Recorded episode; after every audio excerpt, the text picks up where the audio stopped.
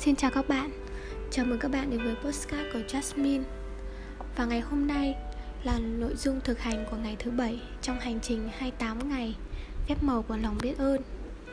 Và ngày hôm nay có nội dung là Loại bỏ tiêu cực Như một phép màu. Các bạn thân mến, Dù là một mối quan hệ đang lộn xộn Áp lực tài chính, sự thiếu sức khỏe hay một vấn đề nào đó trong công việc, thì các tình huống tiêu cực xảy ra là do sự thiếu biết ơn trong một thời gian dài. Khi chúng ta xem mọi thứ là một điều đương nhiên, thì cũng có nghĩa là mọi các phép màu trong cuộc sống sẽ biến mất và cuộc sống của chúng ta sẽ đi xuống. Hãy để ý mà xem, bạn có biết ơn sức khỏe của mình khi nó tốt hay không? Hay là bạn chỉ chú ý đến nó khi bạn đã bị bệnh và bị đau? Bạn có biết ơn công việc của mình mỗi ngày hay không? Hay là bạn chỉ thật sự quan trọng nó khi có một đợt tinh giảm nhân viên? Bạn có biết ơn số tiền của bạn nhận được hay tiền lương mỗi khi bạn nhận được không? Hay bạn chỉ xem số tiền đó là đương nhiên, thuộc về bạn? Bạn có biết ơn người thân yêu không? Khi mà mọi chuyện diễn ra bình thường và tốt đẹp hay là chỉ khi nào người thân có vấn đề thì bạn mới chợt nhớ ra là mình đã vô tâm với họ? Bạn có biết ơn chiếc xe của mình khi chiếc xe vẫn giúp bạn đi hàng ngày hay chỉ nghĩ đến nó khi nó đã bị hư? Bạn có biết ơn cuộc sống của mình mỗi ngày hay không? Hay bạn coi rằng tất cả cuộc sống này là một điều đương nhiên? Tôi biết nó khó để thừa nhận nhưng khi chúng ta xem cuộc sống là một điều đương nhiên, chúng ta than phiền, suy nghĩ và có những lời nói tiêu cực, thì chắc chắn rằng theo luật hấp dẫn, những điều tiêu cực sẽ quay trở về với bạn.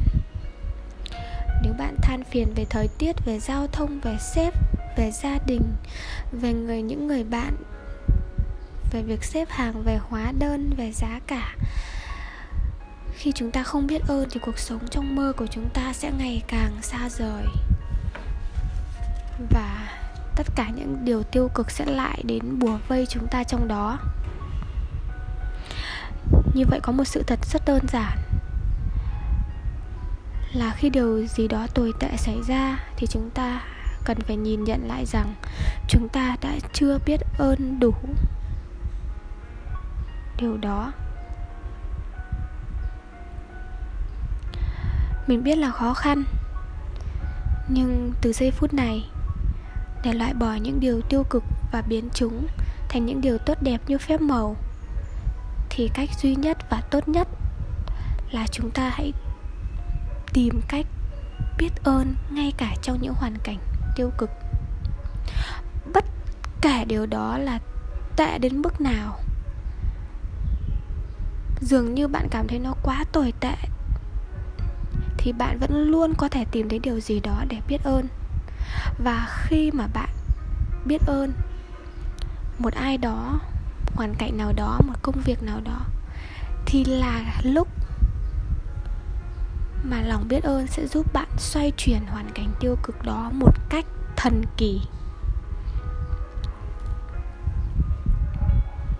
Tôi biết trong cuộc sống của chúng ta, ai cũng sẽ có một vài điều thậm chí có một số bạn còn có rất nhiều những điều tiêu cực đang bủa vây.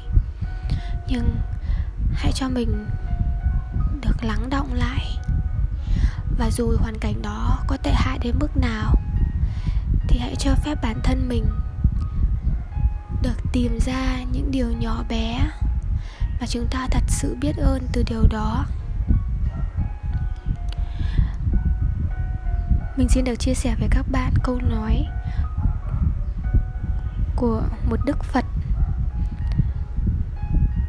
Là nhà sáng lập phật pháp đã nói như thế này.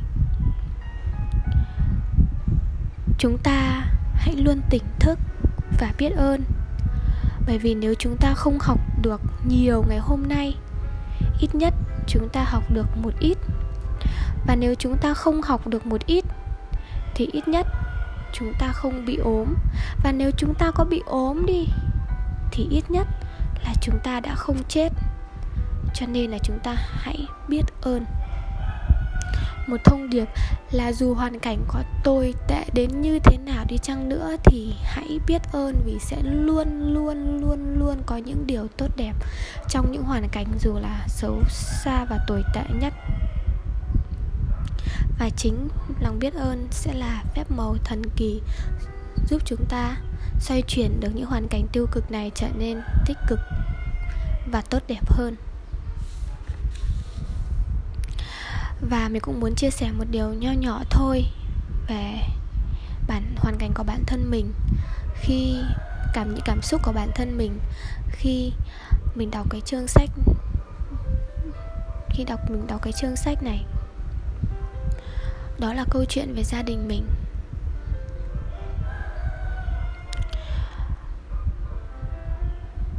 Mình rất tự hào vì gia đình mình có rất rất nhiều những khoảnh khắc hạnh phúc.